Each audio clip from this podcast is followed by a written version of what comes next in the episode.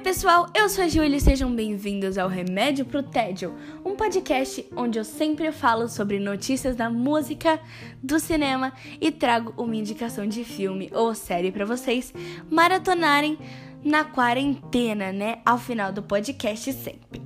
Então hoje vamos começar falando de um assunto não muito legal que aconteceu hoje. Então vamos lá, gente.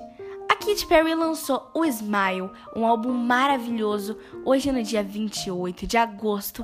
E, gente, eu já escutei, as músicas já estão na minha playlist, mas a crítica não gostou muito não desse álbum, gente.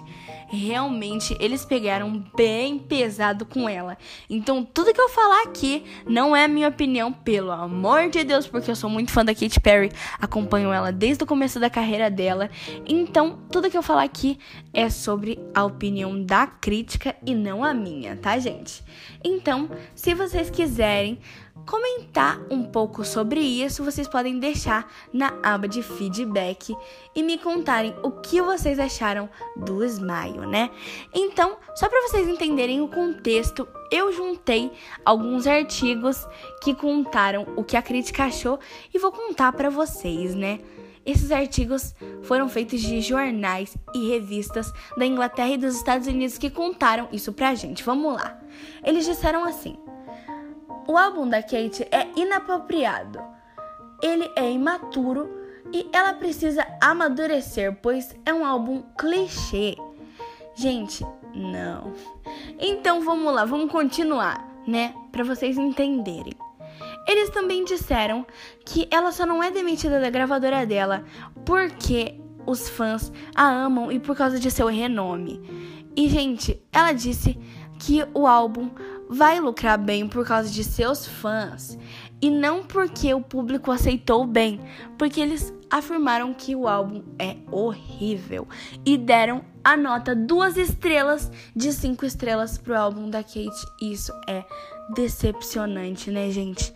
Sério, eu, eu, eu não teria um amigo que falasse mal assim, né? Claro, porque, meu Deus, eu amo a Kate.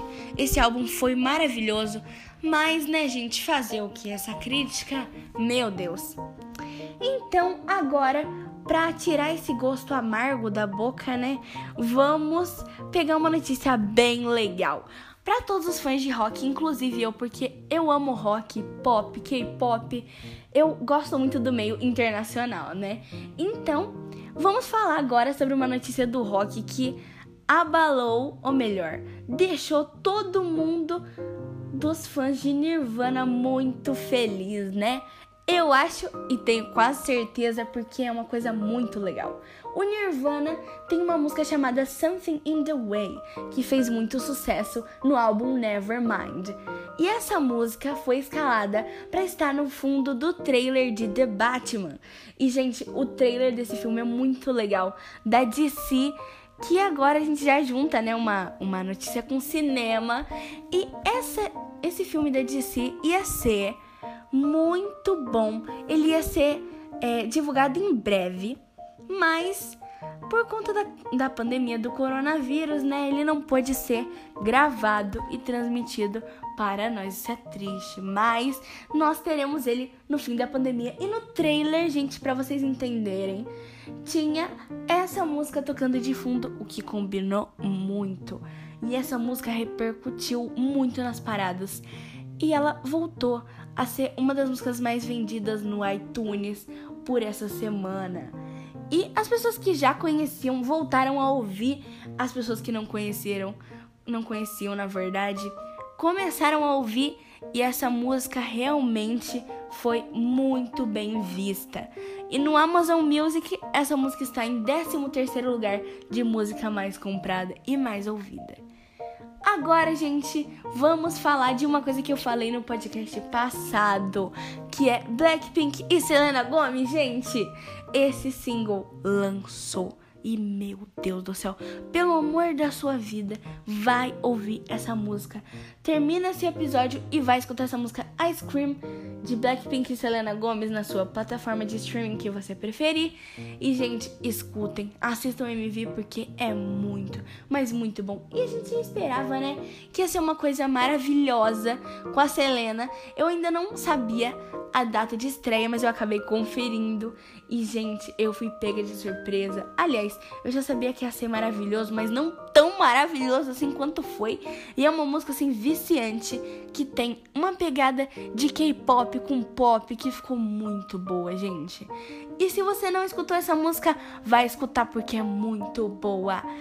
E agora, para encerrar o nosso podcast com chave de ouro, eu vou falar sobre uma indicação de série para vocês, que é Glee, uma série que deu muita, muita discussão, muita polêmica por causa da morte de alguns personagens do elenco, como a Naya Rivera e o Corey Monteith, que eram a Santana e o Finn da série, né, que morreram anteriormente, a Naya recentemente, né? e o, o Corey alguns anos atrás. Mas nós vamos sentir muita falta. Mas, gente, se vocês já ouviram falar sobre essa série, muitas pessoas te indicaram. Elas te indicaram porque elas são suas amigas de verdade. Porque essa série é muito boa, é muito legal. Então assistam, gente. É uma série de seis temporadas. Aí você pode falar, gente, mas é muito, mas é muito legal. Vai valer a pena.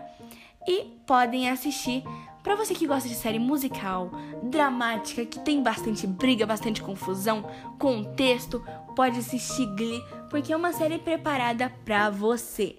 E hoje, gente, a indicação de filme que eu deixo para vocês é Barraca do Beijo 2, um filme muito legal que conta a história sobre um romance que aconteceu, mas teve algumas controvérsias e a continuação de um filme muito legal.